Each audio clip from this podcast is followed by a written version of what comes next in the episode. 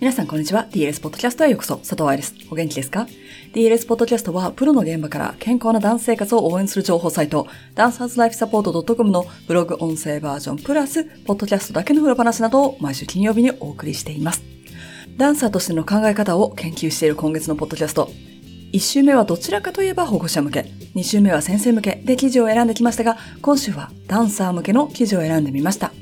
どの回のポッドキャストでも、そして誰向けの記事でも、少しでも自分のレッスンとの向き合い方に使っていただけていたら嬉しいです。では、今週のポッドキャストは、ダンサーが体の声を聞かないといけない理由についてお話ししていきましょう。では、本文です。去年からオンラインで継続しているボリコンサークルでも、ブログ記事でも、私はよく体の声を聞くという話をします。でも、体の声を聞くって一体何を指してるんでしょうか？フィーリングワード？何かの比喩？イメージ？本当に聞こえるの？何を言ってるの？石の上に3年座って瞑想をしないと聞こえてこない。とか、才能が必要ですか？ダンサーに必要だと私が何度も言っているな体の声を聞くということの意味を今日は考えていきたいと思います。体が声を発するかと言ったら答えはイエスです。皆さんが喋るときに使う筋肉は喉の中にありますよね。発音を左右する口の形や舌の場所なども筋肉だから、喋ることも一応筋肉を使う運動の一つになります。だから歌手は歌を歌うためにトレーニングしますし、ウォームアップもしますよね。長く DLS をフォローしてくださっている方ならご存知のように、私はメルボルンにあるパフォーマンス専用のクリニックで働いていたため、そこでオペラやミュージカルシアターの人たちと仕事をすることもありました。ボーカルアンローディングというテクニックは歌を歌う時に使う筋肉の治療の一種。ボーカルハイジーンというのは声をいいコンディションで整えるために日々行うケア。大きな公演が続いた後はボイスレスト。声を休めるというような日を作るように説明されてきます。でも体の声を聞いてというのはこのボイスの話をしてるわけではないんですよね。体の声というのは様々な形で聞こえてきます。痛み。これはすぐにわかると思います。感覚。バランス感覚、筋肉が伸ばされてる感じ、ジャンプの時の手応えなどというのもそうだし、疲れ具合、疲れが抜けづらいなどのリカバリーのスピード、体力不良や集中力低下、ここら辺はそうだよねと思ってくれると思うんですが、その他の体の声というのは、お腹の空き具合や喉の渇き、心拍数の上がってる感じ、ドキドキするとか、息が上がるとか、なんでだかわかんないけど気がついたら体中に力が入ってた。筋肉の緊張がある。なんていうのもあれば、呼吸が浅い、早い。気がついたら息を止めちゃってた。何かに敏感になる。これはネガティブな意味で、例えば雑音が気になるとか、誰かの意見が気になるとか、そういう感じ。イライラ、感傷的、いつもの自分じゃない感じがすることもあれば、疲れてるのに眠れない、好きだったことに興味が持てない、人に会うのが面倒、怪我の治りが遅い、なども体の出しているサインです。いくらストレッチしても体が柔らかくならないと悩んでいる人がいた場合、これも実は体の声の一部だとお気づきになりましたか？今お話ししたように筋緊張がある場合、お腹すいた、喉が渇いたがわからなくて体に栄養を渡すことができなかったり、集中力低下、だからストレッチを正しくやってない、などが体の柔軟性に影響する場合があるからです。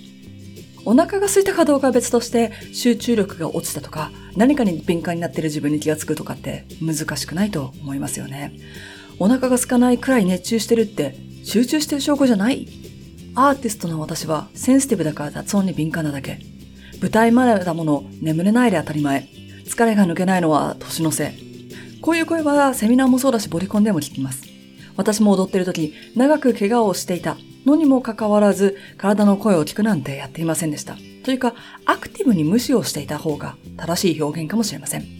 痛いのはダンサーとして体を使っている人間の普通。お腹が空いていても無視するのが努力。疲れていてもプッシュすべき。毎日踊ってるんだもの、朝起きるのが辛くても、レッスンに行くのが楽しくなくても当たり前。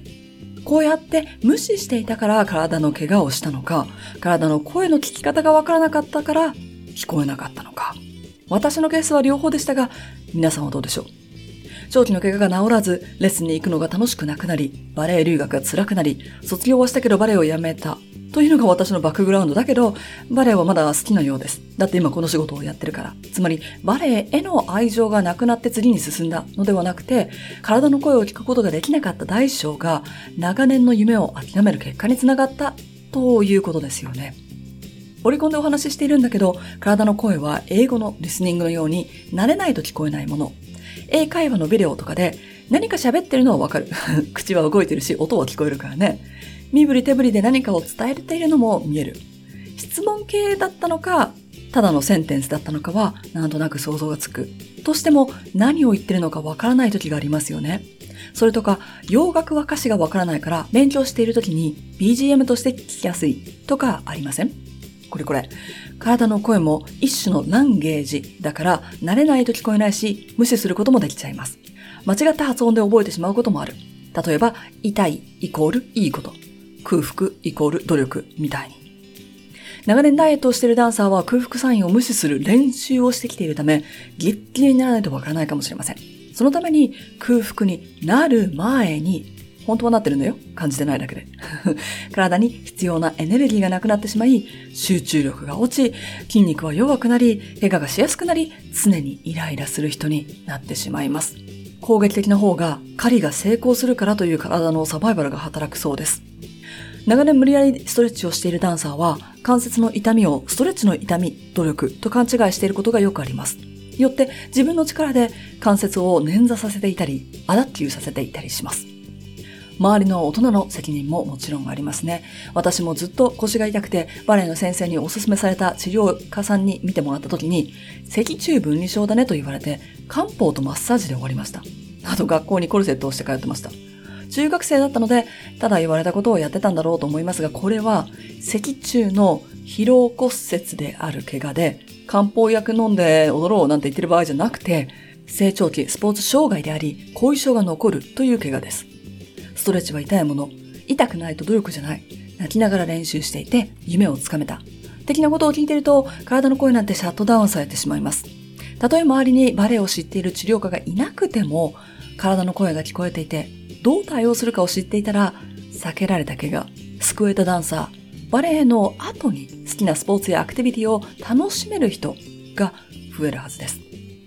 でも、上達するためには頑張らないといけないよね。なので、来週のポッドキャストは、この続き。